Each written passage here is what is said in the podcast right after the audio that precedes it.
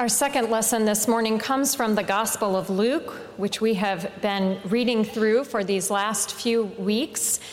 This week we'll be reading Luke chapter 14, verse 1, and verses 7 through 14. On one occasion, when Jesus was going to the house of a leader of the Pharisees to eat a meal on the Sabbath, they were watching him closely. When he noticed how the guests chose the places of honor, he told them a parable. When you are invited by someone to a wedding banquet, do not sit down at the place of honor, in case someone more distinguished than you has been invited by your host, and the host who invited both of you may come and say to you, Give this person your place. And then, in disgrace, you would start to take the lowest place. But when you are invited, Go and sit down at the lowest place, so that when your host comes, he may say to you, Friend, move up higher. Then you will be honored in the presence of all who sit at the table with you. For all who exalt themselves will be humbled, and those who humble themselves will be exalted. He said also to the one who had invited him, When you give a luncheon or a dinner, do not invite your friends or your brothers or your relatives or rich neighbors in case they may invite you in return and you would be repaid. But when you give a banquet, invite the poor, the crippled, the lame, and the blind, and you will be blessed because they cannot repay you for you will be repaid at the resurrection of the righteous. The word of the Lord. Thanks be to God. Years ago, a church I served came up with an idea for an evening of fellowship called Guess Who's Coming to Dinner. The idea was that a family in the church would agree to host a meal in their home for a certain number of people but they would not know who was coming for dinner until their guests showed up at the door. Now, that may sound a little risky, but this was a very small church, and pretty much everyone knew everyone. So, even though the people in charge worked hard to put together parties of people who maybe didn't know each other that well, the reality was it was a pretty low risk evening. There were no total strangers showing up on anyone's doorstep expecting to be fed. In this episode, we just heard from the Gospel of Luke when Jesus is invited to a dinner party by one of the religious leaders. It appears that although he is no stranger to them, they are still trying to figure out who he is and what he's all about which is why they are watching him so closely.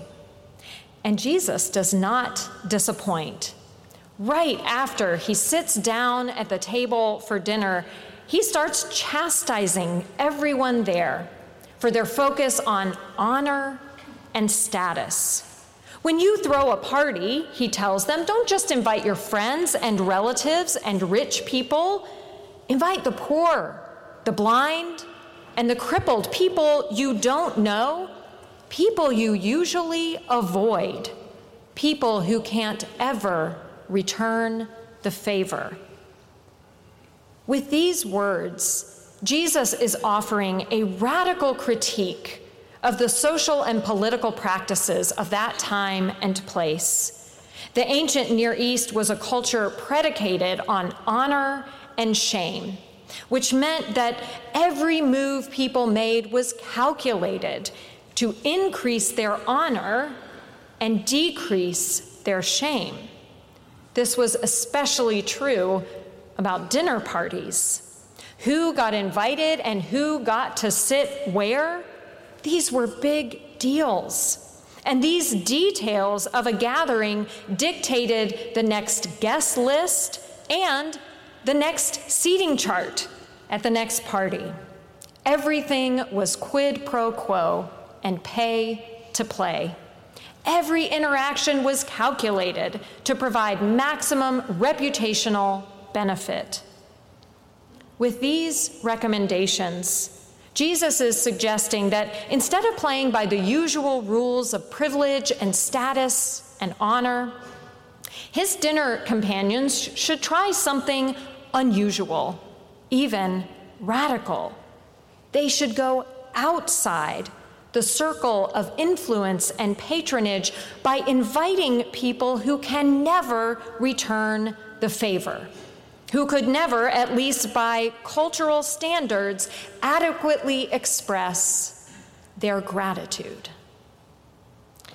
In her recent book, Gratitude, Diana Butler Bass explains how ancient Rome was structured politically like a pyramid with the emperor at the very top. Everything good in that culture flowed down from the emperor. And by the time it reached the masses at the bottom, there wasn't much left. Gifts, mostly in the form of economic benefits, flowed down, and gratitude, both in the form of appreciation and loyalty, but more often as financial debts like taxes, flowed up the pyramid. Bass observes that the structures of the ancient Roman Empire still haunt Western societies today, especially in relation to gratitude.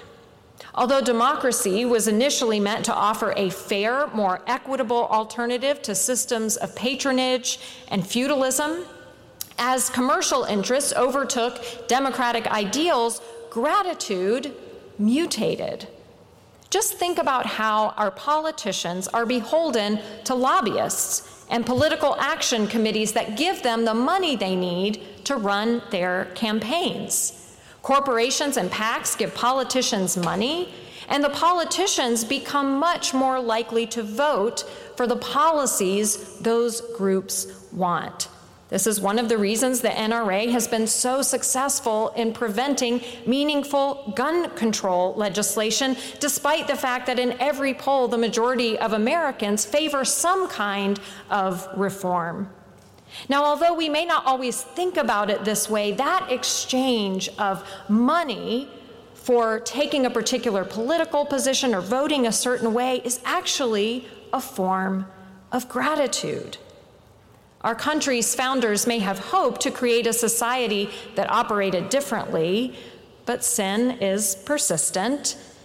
And it seems we have ended up in many ways with another pyramid culture in which power and money are concentrated at the very top. Which is why this advice Jesus gives is still relevant to this day. With these words to his dinner companions and to us, Jesus is suggesting a radical restructuring of the political and social order by calling us to do more than just exchange favors with those who can offer us something of equal or greater value.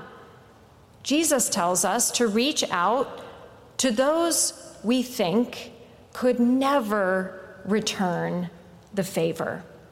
When we do, he suggests, we imitate God, who in every moment extends the benefit of totally undeserved mercy and love to each one of us. This is an act of compassion we could never repay, except by paying it forward. Jarrett Krosoczka is a children's author and illustrator. After he published his first book, he went back to give a talk at his elementary school. And while he was there, he ran into someone he instantly recognized and who instantly recognized him. It wasn't the principal or a former beloved teacher, it was Jeannie, the lunch lady. As he and Jeannie talked and caught up, she mentioned her grandkids. That blew my mind, Jarrett later said. My lunch lady had grandkids and therefore kids and therefore she went home at the end of the day. I thought she lived in the cafeteria with the serving spoons. I had never thought about that before. This conversation was the inspiration for Jarrett's Lunch Lady graphic novel series about lunch ladies who use fish stick nunchucks to fight evil cyborg substitutes, a school bus monster, and mutant athletes. At the end of every book, they capture the bad guy in a hairnet and proclaim, Justice is served. Jarrett had no idea how much kids would love this series, but even more, how it would transform the relationship between kids and lunchroom workers in schools across the country. Again and again, he heard the same thing from lunch ladies. First, they told him that they weren't used to being treated kindly in popular culture. Second, they said, Thank you. Thank you for making a superhero in our likeness. This feedback inspired Jarrett to create School Lunch Hero Day, where kids can express gratitude for their school lunch staff. And on this day, incredible stories have been celebrated. The lunch lady in California who keeps an eye on the kids as they come through the line and then goes and tells the school counselor if she sees something amiss. The lunch ladies in Kentucky who realized that 67% of their students went without food in the summer. And so they retrofitted a school bus to create a mobile feeding unit, which now feeds 500 kids a day when school is out of session. The other thing that happened is that when given the chance to thank their lunch staff, kids did so in amazingly creative ways with hamburger cards made out of construction paper, flowers in milk carton vases, paper pizzas on which every kid signed a different topping. One lunch lady said to Jarrett, Before this day, I felt like I was at the end of the planet at this school. I didn't think anyone noticed us. Another said, You know, what I learned from this is that what I do is really important. What Jarrett learned from this is the importance of saying thank you. A thank you can change a life, he says. It changes the life of the person who receives it, and it changes the life of the person who gives it.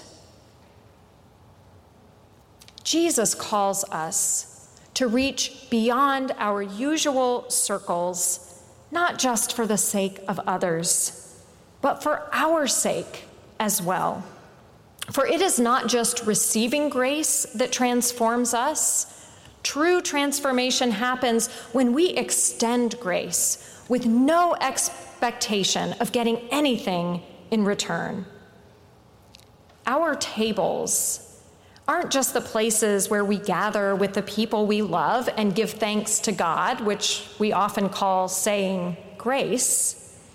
Tables are where we get to practice receiving God's grace and then giving it away.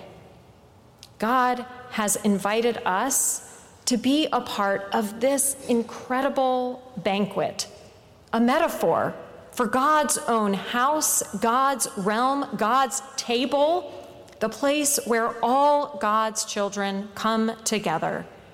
And Jesus calls us more to do more than just show up and say thank you to God for the invitation. Jesus calls us to live our gratitude to God by reaching out to those who cannot return the favor and share the good news that they're invited to this table as well. That they are not only welcome here at this table, but that this meal, this community, is not complete until they are seated here too. Maybe, as Jesus suggests, the people we need to reach out to are the poor, the crippled, the ignored, the overlooked, but in our time, we might understand that to be anyone pushed to the margins, the person of color who was profiled and wrongly imprisoned, the transgender person terrified of how government policies will affect their life, the person of a different religion who is looked upon with suspicion, prejudice, or even murderous rage the immigrant who's lived among us for decades, working hard and paying taxes, but who now lives in fear of being deported, The people who hold political views so different from our own that it becomes all too easy to see them as less than. It might even mean offering grace and forgiveness to someone in our lives who doesn't deserve it and who wouldn't do the same for us. According to Jesus, there is always more room at God's table, and no one, not one person, is to be left out of this feast. Inviting other people to join us at God's table means we must be willing to transform that pyramid of power and privilege into a table where everything is served family style, passed around from one person to the next in an ongoing dance of receiving and then giving, of accepting God's gracious gifts and then paying them forward. God's invitation to us is always open. We are always invited to experience God's love and grace, to sit at God's table with all God's children. But God doesn't just want us to accept this invitation and say thank you. God longs for us to extend it to others, especially to those children of God who desperately need to know that they too are worthy, they too are loved, they too, just like us, have a reserved seat at God's table. The greatest thanks we can give is to pass God's grace on. Amen. And now, mindful of the unearned